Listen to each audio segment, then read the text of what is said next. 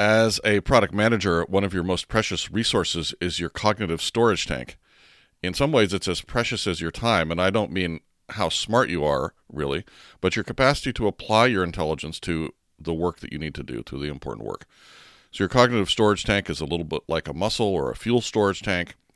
When it's exhausted, your cognitive abilities stop working as well. And when that happens, it means you can't be as innovative, you can't be as creative, or your decisions get worse things like that.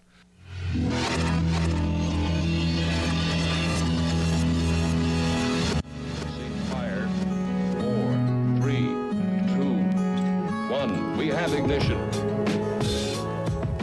Welcome to episode 314 of All the Responsibility, None of the Authority, the podcast for product managers, product marketers, innovators, founders, and everyone who is working to create more value in the world with products.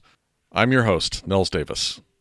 The last two episodes, numbers 312 and 313, have been about product management tools, and this episode is not about tools per se, but more about one of the most important things we're trying to manage with our tools.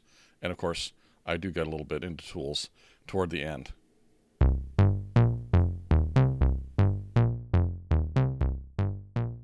To improve our effectiveness as product managers, one key step is managing that cognitive storage tank. There is some controversy about the specifics of how this works, this cognitive storage tank, and you might hear it referred to by other terms. But for example, does thinking about cake really help recharge your cognitive capacity? Well, there's some people that think that it might. But it's clear that using our brain depletes our storage tank of cognitive capacity. We all know we're our brain is kind of tired at the end of a, a day of lots of decisions and things like that. There are a lot of things that we do every day to drain our tank as well. For example, making decisions. It doesn't matter if it's deciding what to have for lunch or which feature to prioritize in the next release, it will create a drain. Another drain on your cognitive storage tank is using willpower, like keeping yourself from eating one of those cookies in the break room. If you've just made a hard decision or you've participated in a difficult meeting, you're more likely to eat that cookie. And if you've already made the decision not to eat the cookies that Sam brought in, then the product decision you make after lunch might not be as good because you've depleted your cognitive storage tank a little bit. Now, since our job as product managers is to be creative and to make those decisions and to innovate, it stands to reason that we should pay a little bit of attention to managing our cognitive storage tank. We can be more effective if we preserve our cognitive resources for the purposes that we are essentially getting paid for creation, innovation, decision making, and not let them get drained off by some of the lower value demands. So, what are the types of lower value demands on our cognitive resources? Well, I mentioned deciding what to have for lunch. Well, I'm I'm really always going to be interested in what's for lunch, so that's an area where I might not pay much attention to reducing my cognitive demand. I, I'm always going to decide what to have for lunch, so I'm not going to eliminate that decision a lot of time. Although, if you take your lunch to work, then you have eliminated that decision. You might still have that feeling of, oh, I'd still like to go out and get that burger. It can still weigh on you. But if you are good about taking your lunch and you just eat your lunch, you don't have to make that decision at the time that you're using all your cognitive resources for doing other more creative and important work. But there's a lot of other opportunities, and one of them is other types of low value decision making. Jeff Bezos of Amazon puts decisions into two categories type 1 and type 2. Type 1 decisions are irreversible. If you make the wrong decision, it can have a big negative impact that can't be mitigated by changing course. Whereas type 2 decisions are reversible, like walking through a door. If your decision turns out to be bad, you can reverse the decision, walk back out the door without much loss. Bezos recommends spending very little cognitive energy on these type 2 decisions. Just make a decision to move on, go back out the door if it doesn't work out. This preserves your cognitive resources for the type 1 decisions, which is where you need to be putting a lot more attention. Another set of demands on your cognitive resources are negative emotions like uncertainty and fear. So we've talked a little bit about uncertainty in, in the sense of decision making, but there's also if you're worried about something that you can't change or that whatever action you take won't affect, that can be a use of your cognitive resources that isn't going to give you any benefit. And so maybe you should try not to have that worry or fear at that point. There's also sort of low value cognitive tasks like the things that we often find ourselves doing during the day, th- searching for things or trying to find old information or being distracted. So we need to limit those impacts on our cognitive resources to the degree that we can. Now, we can't avoid all of them, it's just life that you get distracted. But we could think about how to reduce some of them, and maybe that's why we often go into an empty conference room if we need to do some intense work on a presentation or something like that. I, at least I do that. So, what are the ty- what are some low value decisions that we can think about, and how do we reduce their impact? We'll take the familiar example of reviewing the list of features you could have the team work on. So, if you have a long list of features, and every time you need to decide what the team should work on, you have to look at every feature. Well, you might be wasting a lot of cognitive energy because some of those features are never going to rise to the top of the list of features to implement at least not maybe not based on the current set of strategies that the business is focusing on. So there may be you may have 100 features, more likely you have a few hundred, and there's some that just aren't aligned with what the business is trying to achieve in the in the near term. And so what you can do is you can stack rank your backlog. So the lowest priority features, the ones that aren't aligned with your strategy, are at the bottom. And then for the next month you don't even look at those. And so all of your cognitive energy is focused on the maybe the top 10 or 20 features, and you're effectively able to ignore the bottom 80. So this re- enhances your cognitive resources because you don't have to look at or think about any of those features that are further down the backlog than about 10 or 20 places. And if you manage things right, you don't need to even think about the 50 features that you're never going to get to. So this is one of the many ways that the agile approach to project management has been very powerful as a cognitive energy enhancer. Now agile is a way of thinking it drives you to focus on just the most important things and to ignore or defer less important things, and also to not do less important activities like maybe documenting in detail features that you're not going to work on for a year. Don't document them now. That's one of the things that Agile tells you. And so it reduces the impact of those less important things on your cognitive resources so you can apply your cognitive resources to the more important things. It's a very good outcome. Another cognitive resource enhancer related to decision making is the idea of handling each input only once. Now, this is something you often read about in productivity books. You get the input, you know, whether it's an email or a document or something like that, and you either take action on it right then, you do that, you do the thing that maybe the email asked about, you maybe delegate it to someone, you defer it to a future date, a, a specific date, or you delete it. Now, obviously, if you defer it, you might have to revisit it at a future date, but for now, at least it's out of your input stream. Now, I find that practically in the product management world, I can't do that very often. I can't specifically, literally do this process, but I often will let a set of things batch up. Oftentimes, there's an email thread or something like that, and I will let the responses batch up and then deal with them all as a group. So it's another way, sort of, to manage all those pieces of input. Is essentially I'm in some way I'm sort of doing a mini deferral of each one until there's enough information that I can actually take action. So let's think about how we can take some of these ideas and apply them to product management. So I've, I've talked about the stack ranked backlog. You're probably doing that already because you're probably already doing some kind of agile. And that's a really powerful tools for product managers, really at any level of abstraction, feature, epic, or even product. Putting things on the bottom of a backlog so you won't have them in your face all the time frees up cognitive resources. I've actually often talked about having a tool for helping me manage my requirements or features or stories. And I could tell the tool, don't show me this story for six months because it's not aligned with our strategy. And then the tool would, whenever I did a search, the tool would just fail to show me that story because I told it I don't care. And so that would actually be really a great way for a tool to reduce my use of cognitive resources. It's sort of like the next step of stack ranking. It's saying disappear this thing because I don't need to look at it for a long time. So just make it go away as if it doesn't exist. And then it doesn't impinge on my cognition and I don't have to do anything about it. The tool is actually taking over that problem for me.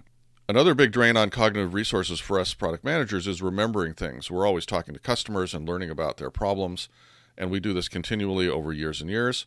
So do, so do our colleagues. And the fact that we have these conversations and they go into our big brains, we're smart people, but we still forget things there are really three problems with remembering things for product managers. One of them, it takes cognitive resources to recall a memory, even if you do actually remember it. Our memory is not perfect, and you often don't remember everything, even though you may think you do. And of course, you can't remember things that somebody else experienced. So if you have a product management colleague who went and had a really great conversation six months ago with a customer that would really tie into the type of things that you're interested in figuring out right now, some feature that you're working on. Well, if you don't know that that conversation occurred, if you weren't in that conversation, if that conversation wasn't documented, it's really 100% useless to you. This idea of having memory be an enterprise capability, we typically are very challenged by that. So you're not only using your cognitive resources to recall the information, the information you recall may be faulty, or you may not even have access to the memory because it's in somebody else's head. You can even fail to remember the information that's in your head. So you've forgotten it at that point. So memory is a big problem. So, generally speaking, this is why we actually write things down. You go and talk to a customer, you take notes, you put them in your Word document or whatever. Of course, to really get the cognitive benefit, you also need to be able to search these notes. You need to find a way to find and retrieve the stuff that you wrote down and what other people wrote down, ideally. And that's why we don't just write down, like, for example, our bug reports in a big notebook. Instead, we use a bug reporting tool, and we have wikis and Salesforce.com and other database based systems. But the fact is that for many of us product managers, we still use the digital equivalent of a notebook, which is like a, our own copy of Microsoft Word or even Evernote, or even an actual physical notebook to write these things down.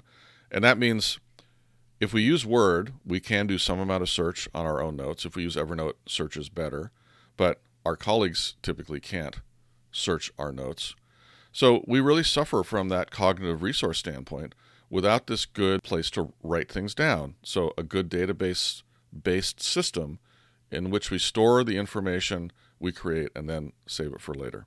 And most of us don't have one of those. And there's a lot of reasons, a lot of historical reasons, and in many cases, they're not really good reasons anymore for this situation, such as, you know, the data that's important for us as product managers and that we generate is often free form. It's customer interview notes, it's competitive analyses, it's feature specifications, and simple database based tools like Excel or bug tracking systems or even Salesforce are not that good for managing this kind of information. To the degree that we do write things down, we're usually using single user tools like Word or Evernote. And that means that they're almost never stored in such a way that they become an enterprise asset, meaning that other members of the team can access our memories as they were written down and we can't access theirs.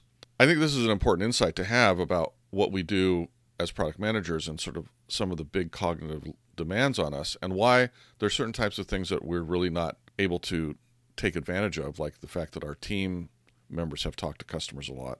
How do we avoid this not only the cognitive load of trying to come up with the memories ourselves, but the impossibility of using other people's memories and the potential failure of our own memory. I know that we already write down a lot of things, but they're, since they're not in a database based systems, which we can search, we're limited. One simple answer is to say, well, let's just put all these artifacts, the customer interview notes, the competitive analyses, into some kind of a tool that does have some ability to be like a database, be multi user, things like that.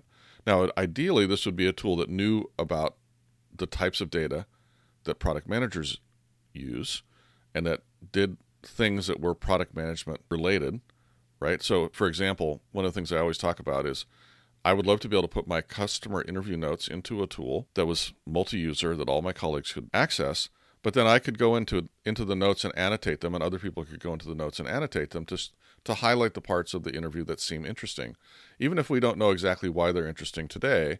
But I want some you know human intellect to go in and say, well, this looks like an interesting statement. Don't know how to connect this to other things yet, but it's interesting, so track it. And then maybe later on, the tool says, hey, here's a bunch of interesting statements that were made.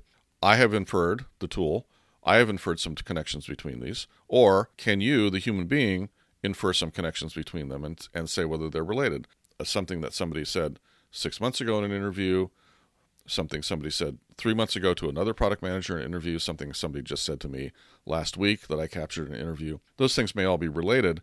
If I don't have some tool support to help me figure out those relationships and amplify the weak signal that's indicated by the fact that multiple people have said related things, then I am likely to leave that on the floor and never take advantage of it and perhaps never create the next great feature that those connections imply in my software. This would probably be a database based system like all these other tools. You know, you can use a wiki for this. The problem with the wiki, of course, it doesn't know anything about product management specifically, but they are searchable. They're also linkable. So it's easy to link maybe a customer interview notes to a feature specification that was driven by insights from that interview, and then to link that specification to the specific tasks in JIRA, for example, that implement the feature. So you can do that with a wiki, even though it's not a product management tool per se. It doesn't know anything about product management. But even using a wiki, we can get a lot of benefits in addition to the cognitive benefits that I mentioned before when you use one. Now, I have a link to a previous podcast in the show notes with some ideas along the lines of how to best use a wiki as a product management tool. The show notes for this show are at alltheresponsibility.com slash 314, and I'll put a link to the previous podcast into there. Now, finally, there's another substantial limitation in our cognitive capabilities, which is that is our ability to do analysis in our heads. Imagine you have 30 features to prioritize, and your prioritization criteria include does this feature benefit one of our top three customers? Does the feature help enable one of our two key themes for this release? Does the feature give us an important competitive differentiator for upcoming sales engagements? Those are our three big sets of criteria some customers, some themes, and we want to make some competitive differentiation. Now, of course, you also have to keep in mind things like dependencies and other relationships and resource demand and capacity. And so it's very difficult to do that level of prioritization in your head, even for just 30 features, which most of us have more than 30 features to prioritize. You can trust me on this because I've tried to do it. And if your executive board suddenly decides that a different set of customers is more important than the original three, or it adds or takes away resources, can you redo this prioritization effectively in your head? You know, this is one of the most critical things that we do as product managers is to prioritize what to work on. But it's very difficult to do it well in your head, especially if you want to have some kind of an analytical approach. And this is not just a matter of preserving or managing your cognitive resources, but the job actually overloads your cognitive resources. We're not computers. We can't really keep all that information in our head. You know, you could potentially imagine improving your cognition to some degree by taking, a, you know, maybe a performance enhancing drug or something. But even that's not going to get you to the point where you can keep 30 features well defined in your head with all of their relationships. So, what do you do about it? Well, again, just as many other business processes have done, you can do some amount of automation. The tools for doing this are harder to find than the tools for capturing our interview notes. What you really need is a framework for doing analytical prioritization. And if it could be integrated into one of these other systems that I described earlier for capturing our information, you know, the backlog system, the memory support system, then it would be even more valuable. You know, I mentioned that the customer interview can be linked to the feature that was driven by insights from the customer. Well, that means that if a customer is one of those important ones for this release, then I should be able to easily see that feature is aligned with the release, right? So I have a feature. I know that a particular customer I interviewed is interested in it. I also know separately that that customer is important for our strategy. So that should make that feature more important in my prioritization. If I've also noted that that feature helps us with one of the key marketing themes, that would raise its priority even higher. And so these are all pieces of information you could imagine associating to the feature what customers want it, what marketing themes it aligns with, what competitors it helps us differentiate from. And if I then had a system that could help me tie all that stuff together and do some anal- analysis on it, a lot of this analytical prioritization could just arise simply out of the relationships that we've captured as part of our normal product management activities. To tie this all back to the original goal of improving product management effectiveness and improving our use of our cognitive capacity, you know, one of the limits to our effectiveness is this set of cognitive resources or this cognitive resource tank. And whatever we can do to manage those better will contribute to improving our effectiveness. Now, what does product management effectiveness really mean? Well, it really means more revenue because the more effective we are as product managers, the better we are at making decisions about what solutions to take to market.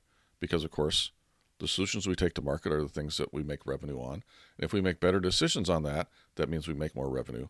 And so, the real metric of product management effectiveness is revenue growth, maybe even profit growth, because if we can create more revenue just by making better decisions, that's essentially no additional cost, then all the additional revenue we make goes directly to the bottom line, which is kind of cool. The point is that if our overall goal in life as product managers is to become more effective, then thinking about our cognitive capacity and managing that cognitive resource tank, one way to help us become more effective.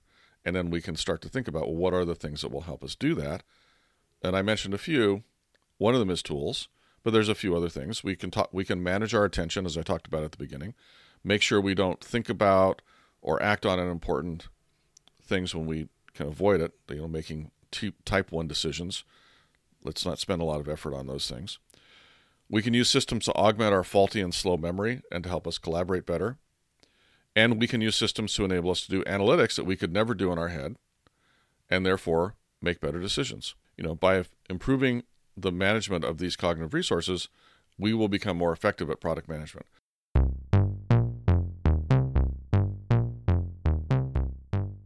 As I like to do in a lot of these podcast episodes, I'm going to give you three things you can start doing to put these ideas into practice. But I have to admit that in reality, for most of us, these activities are pretty much aspirational. Hopefully, you can see and understand how much value you'd get from these activities, but you will also understand that without better tools, it's hard to make them operational in real life. Now, I think there's three things you can start to do or think about doing immediately to put these ideas into practice. The most obvious one is stack ranking your backlog. I think it's likely that you're already doing that, but the real important thing to do is to then ignore the stuff at the bottom of the backlog and only revisit it on a periodic basis and not every time you're looking at your backlog, of course. So there's this idea in Agile that you you stack rank your backlog, and then if things change in the world, you then go and revisit that prioritization and and maybe bring things up that were previously low priority and, and push things down that were previously high priority. But typically, the things at the bottom of your backlog are not going to be affected by those types of short term changes. So you have to balance that a little bit, but the goal is to be able to ignore a lot of stuff. Another thing you can do is you can start putting your customer interview notes and other free-form documents into an enterprise system that will enable you to do searching and linking. This would be like a wiki or a better tool if you have access to that. Most wikis are not as easy to use as things like Word or Evernote. And so, what you might want to consider is creating a little bit of an overhead of a practice. So, you continue to take your notes in your preferred tool, your single user tool, but then you move them into a place where they can be linked to and highlighted and things like that. And again, that might be a wiki. And that's the thing to think about. And I've actually done that at a few different companies. And it's surprising how much benefit you can get out of doing that. I take my notes that I wrote in Evernote, I stick them into Confluence or whatever wiki I have, and then I actually use the Confluence capability to highlight. I highlight what I think are potentially significant comments that I heard or thoughts that I had as I was writing. The really valuable thing for me has been to go back and look at those notes later because I find people were talking about issues three months ago that I have started to pay attention to now. And so I can always find additional evidence for different kinds of decisions that I might need to make. Now, it's really great if you can get your colleagues to put their notes into the system in the same way. That's a little often a little harder, but at least doing it for yourself turns out to be pretty valuable. Now, the third thing, of course, is this analytical prioritization having some kind of a way to do analytical prioritization for your features. Now, I have a whole set of podcasts and articles about that. I'll link to some of them in the show notes. Once you can start capturing the relationships of your features to the key drivers of your strategy, like your customers, competitors, market themes, resource demand, risk, and so on, you can start doing analytical prioritization. Now, analytical prioritization doesn't really necessarily replace your own intuitive prioritization. You have a lot of expertise, you know a lot about your market and you have experience and but you want ideally your analytical prioritization to line up with your intuition. If it doesn't, that means either there's something wrong with your analysis or there's something wrong with your intuition and you might want to know that and then make some additional decisions about that. I hope these ideas will be helpful for you as you improve your effectiveness as a product manager and start to consciously manage your cognitive resource tank. Let me know in the comments on the show notes if you have additional thoughts or questions. You can see the show notes at alltheresponsibility.com slash 314. In the show notes, you can find links to a few articles that I've mentioned and other podcasts related to cognitive storage tank and product management tools. If you like this podcast, please subscribe via iTunes or your favorite subscription method, and please consider rating and reviewing the podcast. This feedback is very helpful for me and helps other people find it. You can follow me on Twitter at Nilsey and read my essays about product management at secretpmhandbook.com. I have a book called The Secret Product Manager Handbook. It's available on Amazon. in Kindle and paperback. You can check it out, especially if you're relatively new to product management or know someone who is. It's got some good basic information about what is product management, what are the fundamental things we do, how do we create value in the market. So I hope you enjoyed this podcast. Until next time, this is Nils Davis. Bye bye.